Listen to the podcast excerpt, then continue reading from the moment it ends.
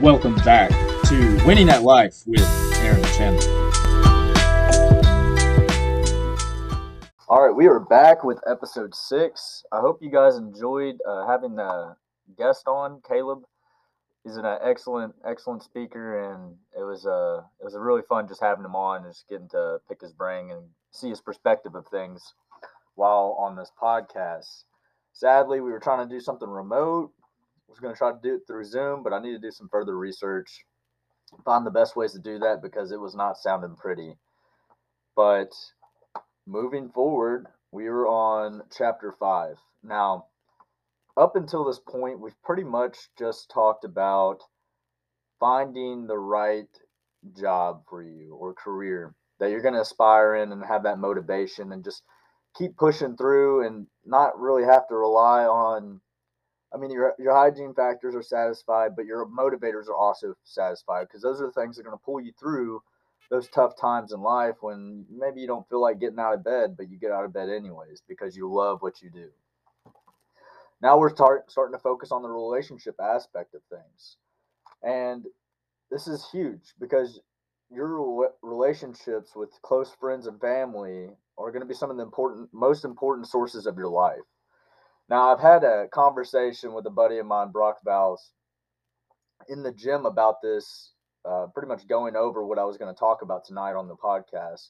And I really just wish I could just walk around mic'd up because I swear I'm 10 times better at talking when I'm, you know, in, a, in an environment with high energy and just, it just flows so much easier than sitting alone talking to my microphone. But you know, honestly, I just try to do my best. Uh, hopefully, that there's some value for those that listen. You know, whether you're in your car or at the gym or whatnot, but you get some tidbits of information, maybe a new perspective of some of the things that are going on in your life. Now, back to the you know content that we're going to be covering today. When it comes to your relationships, they're so easily to, to neglect because those close relationships that you have, your family, they want to support you your family and your friends, they want to support you in your career and your aspirations moving forward in life. And sometimes they're not going to talk up or speak up when they feel neglected or that the, the relationship is being put on the back burner. And that's when they start to fracture. Mm. It comes down to, and me and Caleb talked about it, Caleb and I, sorry, Caleb and I talked about it last week about delayed gratification. And that's literally what relationship, relationships are you have to constantly pour into these relationships to build them to make them deep. Nowadays especially coming out of high school and getting into your your uh, going through college getting through your career you made so many relationships in college but tell me how many of those relationships were actually deep connecting? Deep to, to the to the point where you know you have relationships around you that are going to drop anything the time that comes into need. You know realistically speaking most of them are just pretty much surface level say hi and bye, you know, and whatnot. And even sometimes those deep relationships that you did form with people through college, they come out into life and they hit their career and they hit the ground running and they're looking to make money, looking to to success succeed in their career and to provide for some of the family or maybe new relationships if they're have a girlfriend or, or a marriage in the works and they're starting their own family they're looking to provide and they get kind of bogged down with all the responsibilities and pressures that are on top of them. For me, for instance, I had a friend that you know lived lived with throughout college, and I reach out. I constantly reach out. I you know open the door, send Snapchat memories, which you know I love because that's a that's a way to kind of have a point of contact with someone and just open up conversation, a chance for them to reply back and and talk. But if I'm sending a memory to you, and you're not you're not replying or you're not saying anything about it, then now I'm feeling like my efforts are being ignored, right? And that doesn't feel good for anyone. If you're kind of putting yourself out there, trying to make contact, trying to touch base with someone, and they're not reciprocating that effort, then you're more likely to kind of put the reins on it next time you have that urge, and so on. And I do make contact with this individual. Uh, I go out of my way, kind of talk to him or whatever, and you know, just trying to you know spark something up. But again and again and again, the effort's not reciprocated. So now it's like okay i'm going to start protecting my my resources and you know how i allocate some of my time and thought and maybe energy when it comes to reaching out and trying to reconnect. So that's kind of what this book is talking about. If you don't com- if you don't constantly try to nurture those relationships instead of neglecting them, then they begin to deteriorate and if it comes into those close the closer circle of you know whether you know building the family with your wife or or whatnot then they'll begin to fracture and then that's where it comes into clayton christensen talking about some of his peers go looking down the road you know 10 15 years later four or five different marriages and estranged kids because they didn't constantly nurture those relationships instead they were sitting there digging in the trenches as I was talking to Brock, and this is the analogy that I put. Sometimes you're down there digging in the trenches trying to get to the objective, and then you look up and you seem way off from your goal.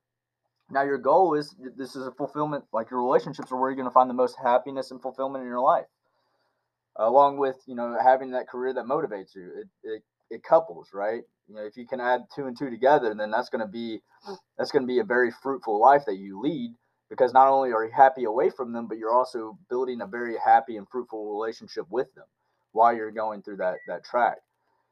Now, the analogy that I was kind of using with Brock, like I was saying, is like you're down there digging in the trenches. You're making the money. You're making the money, providing for your family, making sure that you you're doing your part to be that support. And then you look up and you're miles away from your goal. And not and not that I mean that you're not going forward because obviously you are getting that financial uh, the financial advantage to it, but you look back and you're you're wondering why you're you're so distanced with your kid, why you and your wife have all these fights and disagreements, and it's because you constantly were weren't making them a priority priority to help nurture those relationships and be what they need you to be. Serve that job that they need you to serve at that time. So you look up and you're way off track and then it comes to a point where it's too late to even try to like repair those relationships because now you're almost seen as a stranger for instance if my buddy hit me up one day and he was like hey i want you to be my best man at my wedding i'm going to be thinking twice because now i don't really know you anymore. I don't have that deep connection with you anymore because we didn't maintain that relationship. So why would i want to take time out of my life to be there for you when you were never there for me in the first place? Well, i mean i won't say in the first place but you weren't there for me constantly trying to work and build and keep that connection, that deep connection that we have. You see what I'm saying? Does that make? I, I hope that comes across a little, little clearer. But yeah, so you kind of look back and you see that you're way off track, and it comes down to delayed gratification, right? When you invest in the relationship, you're not going to see the benefits immediately. But if I continuously try to invest time into you know procure, procure procuring this this relationship with an individual, then I know when times are tough that they're going to be there for me because I built and I nurtured that relationship to the point where I have that trust and I built that loyalty with that individual. So, in this book, it kind of highlights a couple different stories. Uh, one story was an individual that was starting his own business. He was pushing, you know, pushing, trying to succeed being an entrepreneur life is kind of tough, especially when starting out and you're not sure, you're like you don't have the stability of a, a constant paycheck. So you're constantly pushing, pushing, pushing. And, you know, at the time, you know, you have a marriage, you have relationships that you need to upkeep. And if you don't upkeep them, you know, uh, if you don't keep that upkeep and nourishing in them, then they begin to you begin you begin to become a stranger. Like your kids don't know you. You kind of don't really have that connection with your wife because you're going to change when you go through different seasons in your life, and social social social so will she. so will she. So if you're not constantly putting in that effort to change with her and grow and to the same to the same extent and matching the matching the effort, then it becomes to begins to fall apart.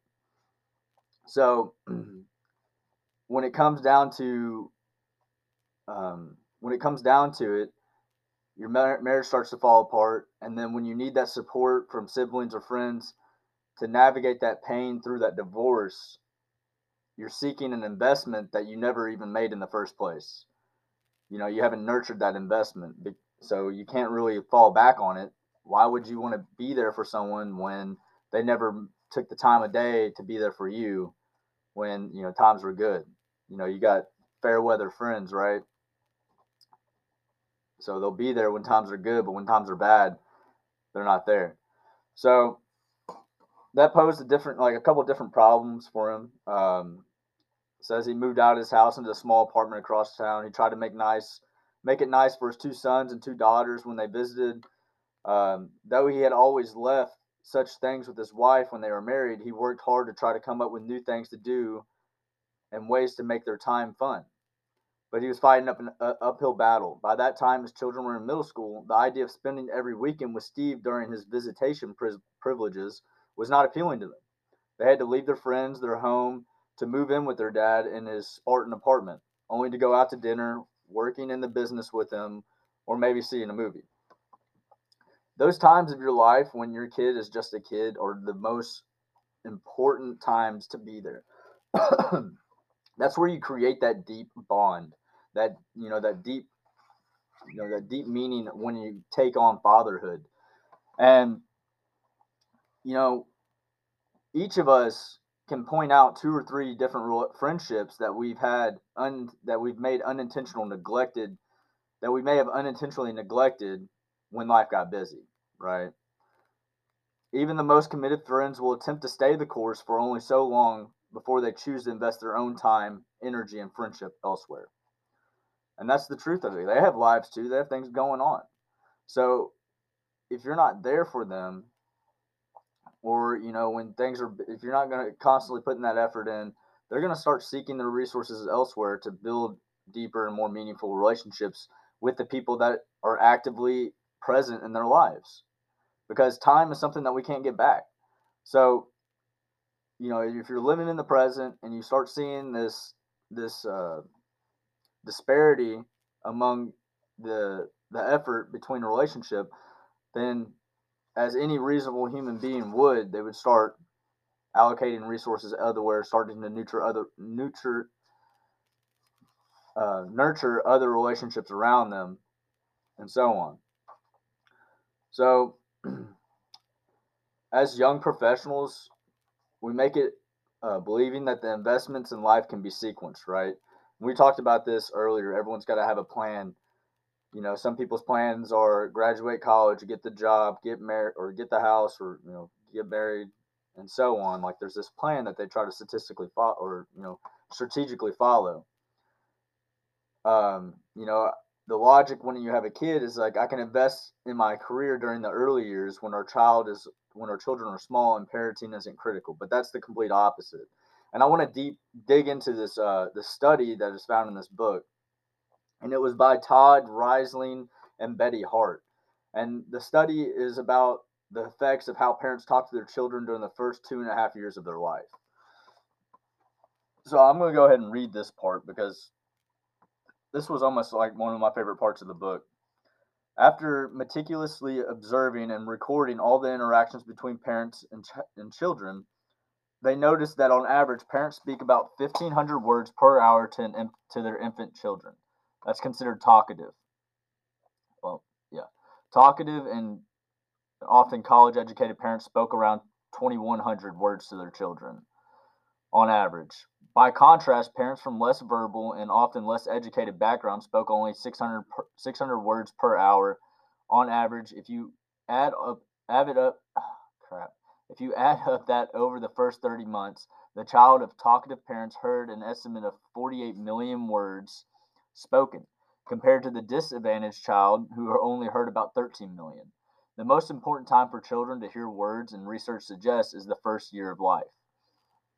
Risley and Hart's research followed the children they study as they progressed through school. The number of words spoken to a child had a strong correlation between the number of words they had heard in the first 30 months and their performance on vocabulary and reading comprehension tests as they got older. And it doesn't matter that they, that just any words were spoken to the children. The way the parents spoke to the child had a significant effect. The researchers observed two different types of conversations between parents and infants. One type they dubbed as business language, such as time for a nap, let's go for a ride, and finish your milk. Such conversations were simple and direct, not rich and complex. Rise, Risley and Hart concluded that these types of conversation had limited effects on cognitive development. In contrast, when parents engage in face to face conversation with their child, speaking in fully adult, sophisticated language as if child's uh, as if the child could be part of a chatty grown-up conversation, the impact on cognitive development was enormous. These richer interactions they called language dancing. Language dancing is being chatty, thinking aloud and, com- and commenting on what the child is doing and what the parent is doing or planning to do. Do you want to wear the blue shirt or the red shirt today? Do you think it will rain today? Do you remember the time I put your bottle in the oven by, by mistake? And so on. Language dancing involves talking to the children about what if and if do you remember and wouldn't it be nice if. Question questions that invite the child to think deeply about what is happening around them.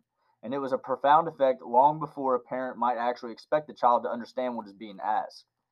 In short, when a parent engages in extra talk, many, many more of the synapses pathways in the child's brain are exercised and refined. Synapses are just the conjunction of the brain where the signal is transmitted from one nerve cell to another. In a simple term, the more pathways that are created between synapses in the brain, the more efficiently connections are formed. This makes subsequent patterns of thoughts easier and faster. This matters. A child who has heard 48 million words in the first three years won't just have 3.7 times as many well lubricated connections in the brain as a child who has heard only 13 million words. The effect on the brain cells is ex- exponential. Each brain cell can be connected to hundreds of other cells by as many as 10,000 synapses. This means that children who have been exposed to extra talk have almost incalculable cognitive advantage. so, what's even more What's what's more, Risley and Hart's research suggests that language dancing is the key to cognitive advantage, not income, ethnicity, or parents' education. In other words, summarized by Risley and Hart, some working poor working poor people talk to their kids and have their kids and their kids did really well. Some affluent business people talk very little to their kids and their kids t- did poorly. So that's where it comes into that delayed gratification. You might not get the return of talking to your kid years down the road. And as I was mentioning to Brock at the gym, was you know if I continuously told this kid before they uh, my kid before they even got into school that two plus two is four, and I told that to them every day. Then when it's time for that kid to actually be that information to be actually called upon in the classroom setting, my kid's going to be the first one to know the answer. It's it's it's a very long term, and it's so hard to it's so hard to to see that when it's not in the moment because you're constantly being bombarded by distractions with instant gratification for the actions that you put in, looking for a return immediately. But when it comes to these relationships and and and developing whether it's a child's mind or friendships around you, it's all about putting in the work every day. Every day make the effort and and so on and then that's when you will reap the benefits. Relationships with friends and family need to be made long, long before you see any signs of them paying off. That's what it comes down to. If you don't nurture and develop those relationships, they won't be they won't be there to support you when you find yourself traversing some of the more challenging stretches of life or as one of the most important sources of happiness in your life. That just comes down to it. That's all I got. I know I kind of read a lot from the book. Uh, as I said, you know, I'm constantly trying to do better on this co- podcast to find ways to make it a little easier to talk. To uh, one of the things I struggle with the most is just pulling information out of my mind. I enjoy just, I enjoy having conversations, and I know some of the people that around me can t- can tell you that the conversations that I have are pretty deep, um, deep, deep as in fruitful as in like they pertain to life, they pertain to life situation, philosophy, and so on. And yeah, so I'm just always trying to better my my ability to translate that information and capture it on podcasts. That way, you know, other people that may not have sort of circles, you know, that I've been that I have been blessed with are able to kind of hear that information. So it's constantly evolving. I'm constantly trying to do better.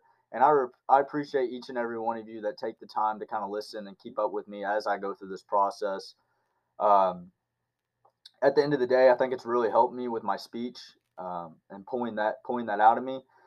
So it's been it's been a ride, and uh, you know I appreciate again I appreciate the support. Thank you all, and I'll see you guys next time.